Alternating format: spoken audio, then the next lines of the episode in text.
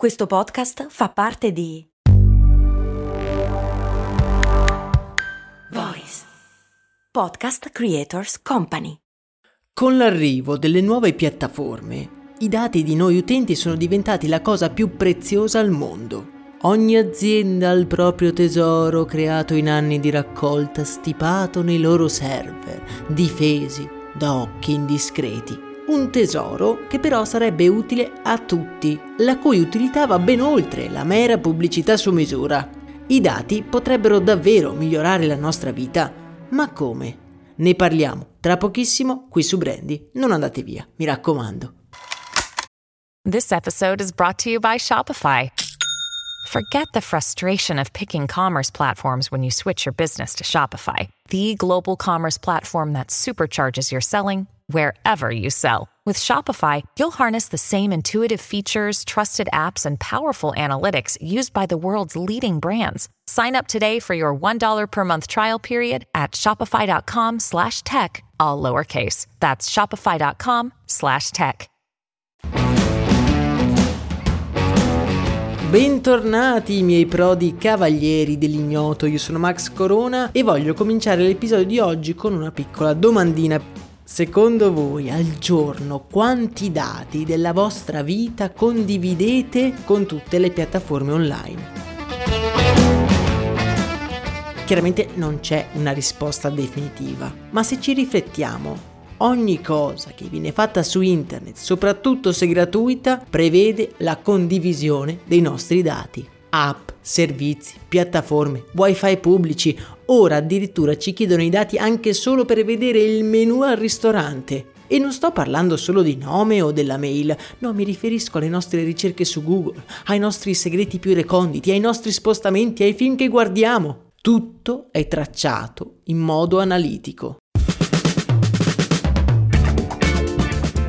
Nel 2020 è stato stimato che le aziende raccolgono una cosa come 2 miliardi di gigabyte al secondo di dati degli utenti. In pratica ognuno ha un server dedicato in cui noi siamo schedati, ovviamente in forma anonima, e diventiamo un insieme di preferenze che torneranno poi utili quando qualcuno dovrà mandare un messaggio pubblicitario, un messaggio che noi vedremo o meno in base alle nostre preferenze sono i cosiddetti big data. Semplicemente sono una raccolta di dati che possono essere valutati per creare dei modelli oppure delle tendenze. Da questa definizione vediamo come in realtà l'utilizzo che le compagnie fanno di questi modelli è piuttosto limitato. La pubblicità targetizzata è solo veramente la punta dell'iceberg. Già il miglioramento dei propri servizi mi sembra una cosa interessante e davvero impensabile fino a poco più di un decennio fa. Ad esempio Google, un'azienda che è letteralmente drogata di dati e tra i vari servizi dell'azienda prendiamo in particolare uno dei suoi servizi più famosi, ovvero Google Maps. Quando utilizziamo le mappe di Google il nostro tragitto è registrato. Lungo la via ci vengono proposti quei ristoranti che potrebbero piacerci di più in base alle nostre ricerche online e registrando la nostra posizione e quella di tutti quelli intorno a noi Google è in grado di dirci come e quanto il traffico influirà sul nostro tragitto.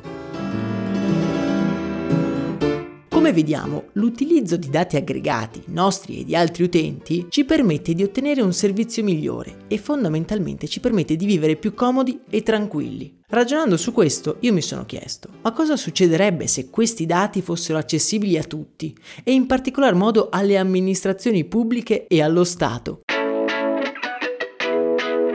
Un'azienda che ha deciso ormai da qualche anno di rendere pubblica la sua grande quantità di dati aggregati è Uber, l'applicazione che tutti noi conosciamo per aver rivoluzionato il trasporto pubblico cittadino. Uber che tra le altre cose è stata anche protagonista di un episodio di Storie di Brand, il mio podcast principale, che vi lascio in descrizione se volete ascoltare appunto la storia di questa applicazione.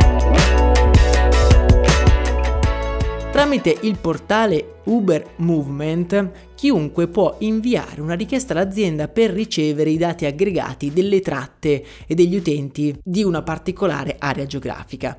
E stiamo parlando di miliardi di tratte in tutto il mondo che rappresentano una fotografia dello stato di salute del trasporto cittadino nelle nostre metropoli. Lo scopo dichiarato di Uber è quello di condividere i suoi dati per aiutare le amministrazioni a rispondere alle sfide della progettazione urbanistica. Lo stesso comune di Roma, se non erro, ha utilizzato questo portale per capire quali aree della città avessero più bisogno di piste ciclabili. Ma lo so cosa state pensando, la domanda in effetti sorge spontanea. Ma non è che Uber si stia dando un po' la zappa sui piedi cercando di aiutare il trasporto pubblico? Non è che così le persone utilizzeranno di più l'autobus e meno Uber? Beh, la risposta è sì e no. Cioè, a rigor di logica è vero, ma non dobbiamo dimenticarci che comunque, almeno per ora, le macchine di Uber viaggiano nelle città e sono soggette anche loro al traffico. Se la soddisfazione del cliente è la prima cosa a cui puntare, un Uber imbottigliato nel traffico è un problema per la stessa azienda per non parlare poi di tutti gli altri servizi che propone Uber. Prendiamo ad esempio Uber Eats. Più piste ciclabili torneranno utili ai driver che possono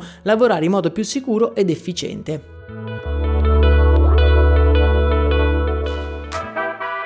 E questo è solo un esempio di come condividendo i dati aggregati le amministrazioni pubbliche potrebbero avere degli strumenti in più per rendere più vivibili le nostre città. Nel canale Telegram vi lascio un articolo pubblicato su Medium nel quale si vede il tragico effetto domino di un incidente avvenuto su un'autostrada che blocca fondamentalmente il traffico di un'intera area della città. Ve lo consiglio, è davvero molto interessante e si intuisce subito l'utilità che potrebbero avere questi dati.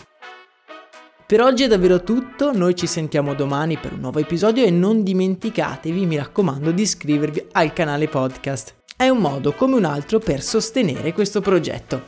Un saluto da Max Corona.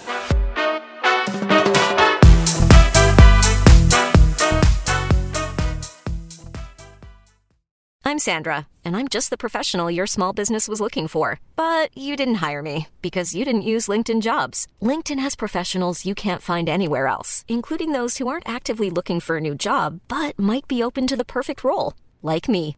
In a given month, over 70% of LinkedIn users don't visit other leading job sites. So if you're not looking on LinkedIn, you'll miss out on great candidates like Sandra. Start hiring professionals like a professional. Post your free job on linkedin.com/people today.